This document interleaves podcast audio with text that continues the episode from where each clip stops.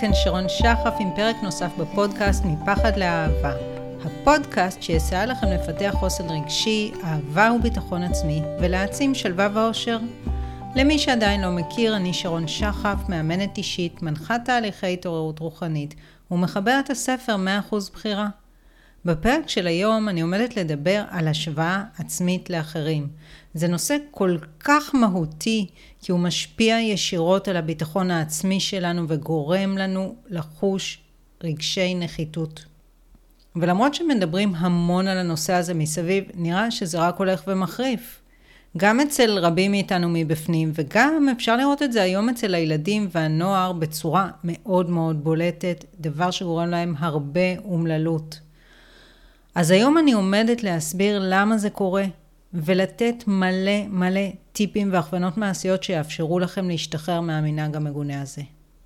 אז קודם כל אני רוצה להתייחס להשוואה עצמית לאחרים כסוג של קנאה. בעצם זה סוג של קנאה, למרות שיש סוגים נוספים של קנאה. וקנאה זה רגש טבעי ונורמלי, אבל זה הרגש שיותר מכל רגש אחר, אנשים מתביישים בו ומכחישים אותו ומוקיעים אותו. ולכן אני אתחיל מזה שקנאה זה רגש טבעי ונורמלי. הרבה מאוד אנשים לא יודו שהם מקנאים, אבל אין מי שלא מקנא. זה אפילו חלק מהיותנו אה, אנושיים, חלק מהיותנו בני אדם. ובהשוואה עצמית לאחרים, אם תחשבו על זה, יש משהו חיובי וטבעי, לא רק שלילי, כי זו למעשה ההבנה שאני רוצה גם. גם אני רוצה ככה, גם אני רוצה להשיג את זה, וזה יכול לעודד דחף להצליח. למשל, אצל אה, אחים צעירים ניתן לראות את הדחף לחכות אח בוגר, וזה מביא להתקדמות של הילד. וכשספורטאי למשל שובר שיא עולם, פתאום עצם העובדה שמישהו עשה את זה, הופכת את זה לאפשרי עבור אנשים אחרים, ועוד ועוד אנשים מתחילים להשיג תוצאות דומות. אפשר לתת על זה עוד מיליון דוגמאות, אני מניחה, אבל אני מקווה שהבנתם כתוצאה מהדוגמאות האלה שזה משהו אפילו חלק מההתפתחות האנושית שלנו.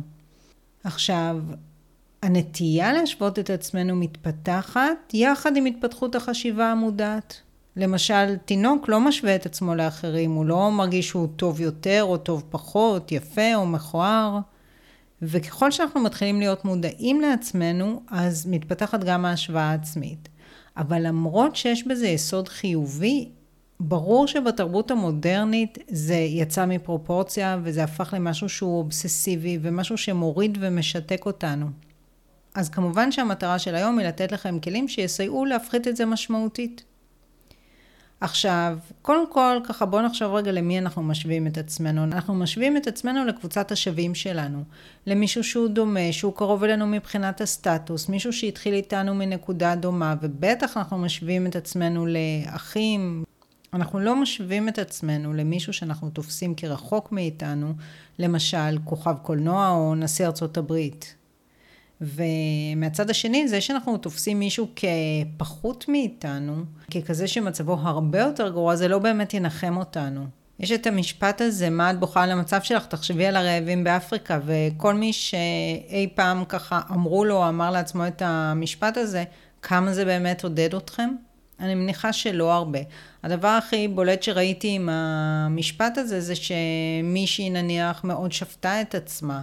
היא השתמשה בזה כשוט להלקאה עצמית, וזה כבר בכלל מאבד את הפואנטה. ומה ההשלכות בעצם של השוואה עצמית לאחרים? אז כמובן, כמו שאמרנו, הדבר הראשון והבולט ביותר זה רגשי נחיתות. התחושה שאני נחותה, שאני פחותה ממישהו אחר, לא מספיק טובה. עוד דבר שקורה זה שיפוט עצמי. שיפוט עצמי ככה נוקשה, הרסני, כעס על עצמנו, הלקאה עצמית, השוט הזה שאנחנו מצליפים איתו בעצמנו, וזה דבר שמוריד אותנו עוד יותר ופוגע עוד יותר בתחושת הערך העצמי. וכשאנחנו בעצם בשיפוט עצמי נוקשה, אנחנו נפתח פחד להתנסות ולעשות, שמא ניכשל ונלקה את עצמנו עוד פעם. וכשאנחנו לא עושים אז בעצם הפער הזה מתרחב, כי מישהו אחר עשה ואנחנו נשארנו במקום. יש פגיעה בתחושת הערך והאהבה העצמית, כי אני לא מקבלת את עצמי כמו שאני, ואני כל הזמן מזכירה לעצמי מה אני לא, ואני מתעלמת, או לפחות מפחיתה בערך של מה אני כן. אז זה דבר שהוא מאוד מאוד מכאיב, הוא מתסכל, הוא גורם לתחושת ייאוש, והרבה פעמים, כמו שאמרנו, להרמת ידיים, שזה משהו, שוב, שמאוד מאוד נפוץ היום אצל צעירים, אצל בני נוער ואפילו אצל ילדים. ובמאמר מוסגר, איך לא להרים ידיים, אז אני אצרף לכם בהערות כתבה שפרסמתי פעם על אנשים מצליחים שנכשלו המון בדרך להצלחה. כמו למשל וולט דיסני, שאמרו לו שהוא חסר כישרון, אה, ועוד המון. אז כדאי להציץ בכתבה הזאת אם זה משהו שאתם לוקים בו או הילדים שלכם. ואם זה הילדים שלכם, אז שימו לב אם אתם מוותרים להם יותר מדי ונותנים להם להישאר במקום הנוח ומרחמים עליהם, כי זה בטח לא עוזר להם. אז אין צורך להרחיב יותר מדי מה זו השוואה עצמית, כי אני בטוחה שכל אחד מכם מכיר את זה היטב. ולכן אנחנו רוצים להתמקד יותר באיך לעזאזל משנים את זה. אז קודם כל, חשוב מאוד להבין שלוותר על ההשוואה העצמית זה לא החלטה רציונלית. בהרבה מאוד מקומות, כשמדברים על תחושה של הערכה עצמית, אה, ביטחון עצמי, אז נותנים את זה כהמלצה. ותרו על השוואה עצמית לאחרים. סבבה. זה לא עובד ככה. זה לא בגלל שאני רוצה לוותר על זה, אז באמת אני יכולה לקום מחר בבוקר ולוותר על זה. אם זה היה כל כך פשוט, אז אף אחד לא היה עושה את זה. אז קודם כל, זו לא המלצה בפני עצמה, זו מטרה שאנחנו נעשה דברים אחרים כדי שבעצם נצליח לעשות את זה. עכשיו, נתחיל רגע אה, כהורים לילדים. מה אתם יכולים לעשות כדי לעזור לילדים שלכם? אז קודם כל, ברור שאל תשוו אותם זה לזה. בטח לא בקול רם, ו... תשתדלו לא להשוות אותם גם בלב שלכם, כי ברור שהם שונים וברור שאחד הוא יותר מהאחר בעניין כזה או בעניין אחר, אבל גם אם אתם לא מראים להם כלום, אתם משדרים להם את זה. אז אי אפשר להצליח בזה במאה אחוז, אבל תשתדלו לא לומר דברים כאלה ולא לנסות לעודד ילד להצליח, או תראה, למה אח שלך יכול ואתה לא, או דברים כאלה, כי זה ממש ממש הרסני. גם לא כדאי להגיד להם בהקשר הזה משהו שהוא לא נאמן לאמת. נאמר, אם ילדה תבוא ותגיד, אה, אני מרגישה שאני לא יפה כמו החברה שלי. ברור שאת יפה, את יפה בדיוק כמוה. אולי לא יפה בדיוק כמוה, אולי היא חמודה, נאה, חכמה, מוכשרת. וזה שתגידו לילד משהו שהוא לא נאמן לאמת, זה לא יגרום לו להרגיש טוב, כי הוא ידע. אז אפשר להגיד לילדה כזאת, את מדהימה ואת כל כך מוכשרת ואת מקסימה ובואי נראה לך קצת בעולם דוגמאות לזה שיופי הוא לא הדבר הכי חשוב ושיופי הוא בעיני המתבונן. צריך להגיד את זה לילד כמובן בצורה עדינה, אבל אני אומרת קודם כל לא לכסתח ככה ולהגיד אה, משהו שהוא אינו נאמן לאמת ולא לנסות לפצות את הילד או משהו כזה. דבר שני, כהורים, תתמקדו בשינוי שלכם עצמכם בכל הנושא של המצב הרגשי והפנימי שלכם, כי זה הדבר שהכי משפיע על הילדים. ילדים הם קולטים כמו משדרים מה שקורה אצל ההורים מבפנים, מה שנמצא באטמוספירה של הבית. אם הורה למשל סוחב רגשי נחיתות על מראה או על שומן או על חוכמה, הילד יקלוט את זה בלי שההורה אפילו יגיד כלום והוא יתחיל להרגיש דברים דומים. עכשיו, גם פה אין לכם כהורים שליטה מלאה, אבל במקום להתעסק בילד ולקחת אותו לעשרות טיפולים, קחו גם את עצמכם לטיפול ותנסו לטפל בעניינים שלכם, גם כדי לעזור לעצמכם וגם כדי לעזור לילד. ועכשיו ככה נתמקד במה כל אחד ואחת מאיתנו יכול לעשות כדי להפחית את ההשוואה העצמית לאחרים. אז קודם דיברנו על הנושא של קנאה, וחשוב מאוד לקבל שקנאה זה רגש טבעי ונורמלי, גם אם לא נעים. כשאנחנו שופטים את עצמנו על זה שאנחנו משווים ומקנאים, אז אנחנו מה שנקרא מוסיפים חטא על פשע. ואז אנחנו מתעסקים באיזה דפוקים אנחנו ולמה אנחנו מרגישים ככה את הרגשות הנוראים האלה ואנחנו לא מתעסקים בשינוי המצב. אז זה בסיס מאוד מאוד מאוד חשוב. וחשוב גם לזכור בהקשר הזה, שהרבה פעמים יראה לכם שאנשים אחרים לא מקנאים, אנשים אחרים לא משווים את עצמם. למה? כי לכולנו יש את הנטייה לשמור או לנסות לשמור על דימוי עצמי חיובי. ולכן הרבה מאוד אנשים, מה שנקרא, חושפים טפח ומסתירים טפחיים. כלומר, הם חושפים רק את מה שמשרת אותם. ואצל כל אחד מאיתנו זה נמצא במידה מסוימת. אבל יש אנשים שזה ממש אובססיבי וקיצוני אצלם, הם תמיד יגידו, הכל מעולה אצלי, אני מאושרת, הכל מצוין, הזוגיות שלנו מושלמת, וצריך להכיר בן אדם כזה מקרוב כדי להבין שהוא לא אומר את האמת. למשל, איז, מה זה אומר להכיר מקרוב? אם מישהי אומרת את כל הדברים האלה והיא כל היום, כל פעם חייבת לקחת את הגרס שלה כמה פעמים ביום כדי להרגיע את עצמה, אז באמת הכל מעולה? באמת המצב שלך כל כך רגוע ונפלא? Mm, אולי לא בדיוק. לא אומר שהכל גרוע, אבל יש הרבה דברים בעייתיים. או חוסר שקט, רגשות לא נעימים, מחשבות לא נעימות. כי זה מה שלמשל גראס עושה, זה משכך. דבר נוסף שמאוד מאוד מאוד יכול לסייע בנושא של השוואה עצמית, זה הנכונות לראות את מצבם של אחרים מעבר לנסיבות חייהם. זה משהו שהוא סופר חשוב לתחושת הערך העצמי, ואני דיברתי על זה כבר בפרקים אחרים בפודקאסט. אצל רבים מאיתנו יש אה, התעקשות, הייתי אומרת, לשפוט את עושרם של אחרים כביכול על פי נסיבות חייהם. אם הם בזוגיות, הם מאושרים. אם הם עשירים, הם מאושרים. אם לה יש אה, שני ילדים ואני עוד לא הצלחתי להיכנס להיריון, או שהבאתי ילד אחד ואני לא מצליחה להיכנס להיריון שוב, אז היא מאושרת. אבל בפועל זה לא עובד ככה. עם זוגיות זה תמיד הכי הכי חזק, ונשים שהן לבד, או רווקות, אולי גם גרושות, רק אני לבד. אצל כל החברים שלי ואצל כל האחים שלי הם ביחד, וכולם טוב להם ורק לי רע. וזה לא עובד ככה. כי להרבה אנשים לא טוב בזוגיות, ולא טוב להם עם עצמם, אז גם כשהם בזוגיות לא טוב להם. או נניח אחותי מתלוננת כל הזמן על בעלה והם רבים, אבל הם מאוד מאוד מאושרים. בטוח? אז להסתכל יותר לעומק, הרבה פעמים אנשים גם יספרו לכם על הקשיים שלהם ועל התסכולים שלהם, אבל בגלל שלהם יש את אותו הדבר שאתם רוצים, אתם תבטלו את זה. אתמול למשל ראיתי באיזושהי קבוצה בפייסבוק, אני לא אציין את שם הקבוצה, מישהי כותבת, מכעיס אותי שאחרים מתעסקים בבעיות הקטנות והאפסיות שלהם. איזו קבוצה בנושא מסוים, אז כמובן שצפוי היה שהיא תקבל שם הסכמה. אבל זו כזו חוסר רגישות וחוסר חמלה להגיד דבר כזה למישהו אחר, כי הבעיות שלי הן הבעיות האמיתיות, הגדולות. מה זה? זה הזלזול הזה, זה ההתנשאות הזאת. אפשר להתנשא גם מתוך מצוקה, כשאני מבטלת את הקשיים של אחרים. אז לא, בעיות של אנשים אחרים הן לא קטנות ואפסיות, הן מה שמכאיב להם. גם אם אתם חושבים שאם הייתם עומדים בנעליים שלהם, הכל היה ורוד.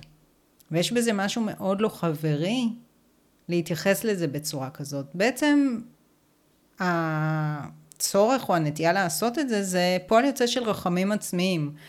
במצב של רחמים עצמיים המציאות לא באמת מעניינת אותנו, מעניין אותנו שאנחנו רוצים עכשיו לרחם על עצמנו כדי שבסוף מישהו, מישהו שיכול לעזור לנו או בורא עולם ישמע כמה אנחנו מסכנים וייתן לנו את מה שאנחנו רוצים, את הזוגיות או את הילד או את הכסף או את הקריירה, לא יודעת מה. אז לא יעניין אותנו מה באמת קורה. כל מה שנרצה זה להדגיש כמה לנו יותר גרוע וכמה המצב של אחרים יותר טוב. אז מה אפשר לעשות לגבי זה? קודם כל, להסכים לראות את האמת, ואז להקשיב באמת, לא דרך המשקפיים שלכם, לשאול שאלות, להתעניין, לא לבטל את הקשיים של אחרים. וגם אם באיזשהו מקרה קיצוני, נניח שרק אתם מתמודדים עם דבר מסוים, למרות שבדרך כלל כשאנשים אומרים רק אצלי זה ככה, זה לא באמת נכון. זה נניח רק אני נלחצת בלימודים ובבחינות. באמת? אז נניח שזה נכון, למרות שזה ברור שזה לא נכון. אז גם אם תשבו ותתבחנו על זה, זה לא יעזור. מה שאפשר לעשות זה לבחון מה ניתן לעשות כדי לשפר את המצב במסגרת הקיים. גם אם לי יש איזו בעיה אישיותית, תפקודית, רגשית, אוקיי, מה אני יכולה לעשות? אז זה דבר סופר סופר סופר חשוב. אין לי מילים לומר עד כמה הוא יכול לשנות את התמונה מקצה לקצה. הדבר הבא הוא חשוב לא פחות, וזה בעצם לא להוריד אנשים אחרים בעיני רוחנו, בניסיון לתקן את המצב, זה משהו שאנחנו יכולים לעשות בינינו לבין עצמנו, או שאנחנו יכולים לעשות את זה עם בן אדם שלישי. כלומר, נניח אני מדברת עם חבר חברה לעבודה, ואני אומרת על מישהו שהתקדם, הוא התקדם רק כי הוא פוליטיקאי, בטח לא בזכות הכישרון שלו. או היא אומנם מצליחה, אבל הילדים שלה, הם לא רואים אותה. או הוא רוצה אותה רק בזכות הכסף של אבא שלה. אז יכול להיות שבכל הדברים האלה יש מן האמת. הרבה פעמים אנחנו מקצינים את זה לרע, אבל נניח לפעמים באמת יש בהם מן האמת, או אפילו עם האמת לאמיתה. אבל הצורך להדגיש את זה, זה הצורך בעצם לאזן, לעשות את האיזון הזה בעיני רוחנו, שהוא יכול להצליח האיזון הזה, לפחות לכמה רגעים. ולפעמים אנחנו ממש נלכלך על מישהו שאנחנו ככה מקנאים בו ומרגישים שהוא יותר מאיתנו. וזה משהו שנותן סיפוק בטווח הקצר, אבל הוא מנציח את תחושת הנחיתות. כי כשאני מורידה מישהו בעיני רוחי, אני בעצם אומרת לעצמי, אם את לא תעשי את האיזון הזה, את תישארי למטה, את תישארי נחותה. אז בעצם אני משדרת לעצמי, אני אומרת לעצמי אמ, בתת המודע, את נחותה, את נחותה. ותגידו לי, כן, אבל זה אמיתי, אני נחותה. לא, זה לא אמיתי, זה התחושה שלך, וככל שתעשי את הניסיון הזה לתקן, היא תתחזק עוד ועוד. וזה משהו שאנחנו עושים המון כבני אדם. אז כדאי לשים לב לזה ולהתחיל להימנע מזה, איפה שאתם שמים לב. דבר נוסף שבאמת היום הוא מאוד בולט ומחזק השוואה לאחרים, זה הנושא של רשתות חברתיות, ואנחנו מרגישים את התחושות האלה גם כשאנחנו יודעים שזה לא מציאותי. גם כשאנחנו יודעים שאנשים מציגים רק את הצד הטוב. אז כמובן שכדאי להמעיט את הבילוי שם, והרבה פעמים אני נותנת את ההמלצה, למשל, להסיר את האפליקציה מהטלפון. אז אנשים אומרים, לא, אני לא יכולה, אני מכורה. ברור שאת יכולה. ואז תיכנסי, את עדיין יכולה להיכנס, אבל אם זה יהיה כניסה דרך הגוגל, את תיכנסי פחות. ודבר נוסף שהוא מאוד מאוד חשוב, אפילו יותר מלהסיר את האפליקציה, זה להפסיק לעקוב אחר אנשים שבאופן תמידי מעוררים את התחושה הזו של הנחיתות.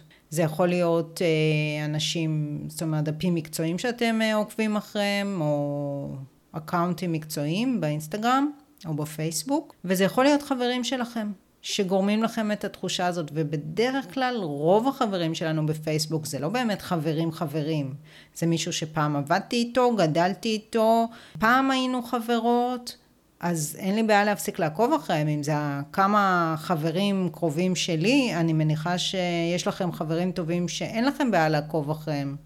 אז אל תשימו לעצמכם מול העיניים משהו שמעורר בכם את ההשוואה הזאת בצורה לא נעימה ולא טובה.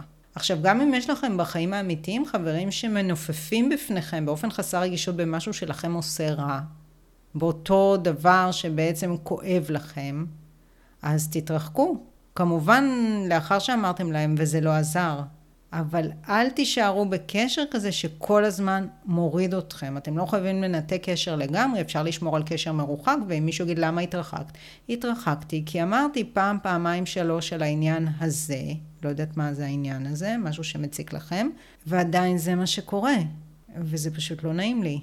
עוד דבר הוא שכדאי לזכור שדברים שמוצגים בתקשורת הם לא תמיד נאמנים לאמת. למשל האישה זה מקום שהרבה פעמים אני רואה כתבות שהכל מוצג שם באיזה מין צורה זוהרת וורודה. כן, היא לוקחת כדורים פסיכיאטריים אבל קל לה, היא מאושרת. היא אוכלת רק בריא והיא אף פעם לא נופלת בפח. כל מיני סיפורים, ואז יש איזה סיפור על מישהי שמצאה את אהבת חייה, איזה סלבית, ומחר היא מתגרשת באיזה גרושים איומים ונוראים. אז היה פעם שיר ממש ממש יפה, חידשו אותו דווקא לא מזמן, אה, השיר ישנן בנות, אני לא אשיר לכם אותו, אני אקריא אותו כי אני שרה ממש גרוע. ישנן בנות, ישנן בנות אשר קוראות ללא בושה את השטויות בלאישה, וזה אם תשאלו אותי, כל עולמן התרבותי. אבל אני איני כזאת, אבל אני איני איני כזאת. אני קוראת זאת עד הסוף, אבל יודעת שזה בלוף. אז תזכרו שזה לא מאה אחוז אמת. עוד דבר שאפשר לעשות זה הכרת תודה, שזה דבר שמסייע לשים את הפוקוס על מה שיש לי, כי ההשוואה עצמית בעצם שמה דגש על מה שאין לי. וזה גם מאפשר לא לקחת כמובן מאליו דברים שלנו יש, ויש אנשים אחרים שהיו משלמים על זה הון. למשל, בריאות. כי כשיש לנו משהו והוא נתון, אז אנחנו כבר לא מעריכים אותו. כן, אני בריאה, אבל, ואז מגיע האבל הזה, אבל אין לי את זה, ואין לי זה, ואין לי זה. אז איך עושים את ההכרת תודה כדי שהיא לא תהפוך לעול ותהיה משהו שאנחנו מתמידים בו ולא זונחים לאחר שלושה ימים? אז קודם כל, באופן מאוד פשוט, בראש. לא חייבים לכתוב, אני לא כותבת, לא עזר לי לכתוב. ומתי שצריך, מתי שבא לכם ומתי שצריך, זה יכול להיות בבוקר, בערב, וזה יכול להיות גם במהלך היום, אבל בדרך כלל בוקר וערב זה זמנים טובים, כי בערב זה לאחר היום ואנחנו זוכרים את כל מה שקרה, ובבוקר זה הזמן שכל המחשבות הרעות יכולות, ישר כמו שאנחנו מתעוררים, להתחיל להיכנס לראש טו-טו-טו, טו-טו-טו, טו-טו-טו, טו-טו-טו. עוד דבר זה שאנחנו עושים את זה על הדברים הכי טריוויאליים. תודה על המיטה הנוחה שלי, תודה על הבריאות שלי, על מקרר מלא, על המשפחה שלי, על כל דבר שיש לכם. זה לא צריך להיות משהו גדול, זה לא צריך להיות משהו ייחודי, זה לא בהכרח צריך להיות משהו חדשני, זה יכול להיות משהו שאמרתם כבר עשרות פעמים. ומאוד מאוד חשוב שזו תהיה רק האמת המוחלטת. משהו שהתת מודע שלכם לא יתווכח איתו. נניח אם אני אגיד תודה על החיים המאושרים שלי, ובאותו רגע אני לא מרגישה שהחיים שלי הם מאושרים, אז התת מודע שלי יתווכח עם זה, הוא לא יקנה את זה. ואז בעצם זה סתם פול גז בניוטרל. עכשיו צריך להבין שדברים כמו הכרת תודה או תרגול מיינדפולנס ומדיטציה, שזה גם מאוד מאוד מאוד מומלץ, לא יעזור במצב שאנחנו בתוך רחמים עצמיים והתנגדות לקיים. כלומר, שאנחנו מטאפורית רוקעים בידיים והרגליים ולא מוכנים להיות רגועים עד שהדבר הזה שאנחנו רוצים יקרה במציאות. דיברתי על זה בפרק הקודם שנקרא הרכיב הסודי של העושר, אז אם לא שמעתם מאוד מאוד כדאי לשמוע. אז אם ניסיתם את הדברים האלה מעבר לפן הטכני שאתם עושים את זה בצורה שהיא נוקשה או גוזלת המון זמן או סיזיפית, אז אם אתם עושים את זה בצורה קלה וזמינה, מאוד יכול להיות שזו הבעיה. ומשהו ממש חשוב שאני רוצה להדגיש לפני שנסיים, זה שבעצם השוואה עצמית לאחרים היא פועל יוצא של תחושת הערך העצמי שלנו. ככל שתחושת הערך העצמי שלנו מבוססת יותר ופחות נשענת על מראה והישגים, ככה הנושא הזה של השוואה עצמית לאחרים פחות יהיה נוכח בחיים שלנו ופחות יטלטל אותנו. כשיש לנו תחושת ערך עצמי מבוססת, אז בהרבה פחות מקרים דברים ייגעו בנו. נניח אם קודם עשרה מתוך עשרה מקרים היו מטלטלים אותי, היום יטלטלו אותי שניים שלושה. רמת הכאב תהיה פחותה, ובנוסף, היכולת להתאושש תהיה הרבה יותר מהירה. ממש משהו שהיה יכול קודם להעסיק אותי ימים ושבועות, עכשיו אולי יהיה יום, אולי כמה שעות, אולי אפילו פחות. אז איך משיגים תחושת ערך עצמי מבוססת? כל דבר שאני מדברת עליו, כמעט כל פרק פה בפודקאסט, נוגע לזה. גם כתבות שאני כותבת וטיפים שאני מפרסמת לרשימת התפוצה, כל דבר כזה יכול לתרום. אבל למרות שזה המון המון מידע, עבור הרבה מאוד אנשים זה לא מספיק כדי ליצור שינוי מהותי, והסיבה לכך היא שרוב האנשים לא מגיעים לשלב היישום. כי הרבה מאוד אנשים כדי ליישם הם צריכים משהו מאוד מובנה, עם הכוונה אישית, עם ליווי אישי, משהו שמותאם אישית אליהם. ובכל זאת, אם אתם רוצים אה, להעמיק את היכולת שלכם ליישם ולבנות תחושת ערך עצמי מבוססת, אז קודם כל אתם יכולים להתחיל מהספר שלי 100% בחירה, שעשה שינויים מאוד גדולים עבור הרבה מאוד אנשים. האופן הכי מקיף ומעמיק הוא כמובן תהליך אישי אחד על אחד. ומי שככה באמת מחויב לשינוי, זו הדרך הטובה ביותר. ישנה גם אופציה נוספת שמבחינת עלות תועלת היא הטובה ביותר וזה הקורס הדיגיטלי שלי, האנטומיה של השלמות העצמית. זה בעצם קורס שנותן מענה לשני נושאים עיקריים, אהבה עצמית ושלווה נפשית ואושר. בקורס יש עשרה שיעורים מקיפים שיורדים לעומק לכל היבט שמשפיע על תחושת הערך העצמי שלנו ועל השלווה הנפשית. מלווים בסוף בבוחן קצר וכיפי שמוודא את הבנת הנלמד, ובתרגול הבית שאתם ממלאים ושולחים אליי ומקבלים ממני משוב אישי. בנוסף, אחד הבונוסים שהוספתי לקורס זה תהליך NLP אישי אחד על אחד איתי להעצמת הביטחון העצמי. NLP זו שיטה עוצמתית שנוספה לארגז הכלים שלי בשנה האחרונה, שמאפשרת לשנות מחשבות, רגשות והתנהגות באמצעות תקשורת עם התת מודע. והתהליך הספציפי שכללתי בקורס הוא תהליך מאוד מאוד עוצמתי לביסוס הביטחון העצמי. בשבוע הקרוב הקורס מוצע גם בהנחה משמעותית, אז אם בא לכם אתם מוזמנים ללחוץ על הלינק שבהערות ולקרוא את כל הפרטים עליו. אז אני מקווה שנהניתם והפקתם ערך מהפרק, ואם כן, אתם מוזמנים לשתף אותו עם אנשים נוספים שיוכלו ליהנות ממנו גם הם. אתם מוזמנים לעקוב אחר הפודקאסט, לדרג אותו, וגם ליצור איתי קשר ולספר לי מה לקחתם מהפרק, ומה עוד הייתם רוצים לשמוע בתוכנית. כמו תמיד, מומלץ להציץ בהערות לפרק, אני משאירה שם כישורים להעמקה ופרטים ליצירת קשר איתי. אז שיהיה המשך יום מקסים ולהתראות בפרקים הבאים.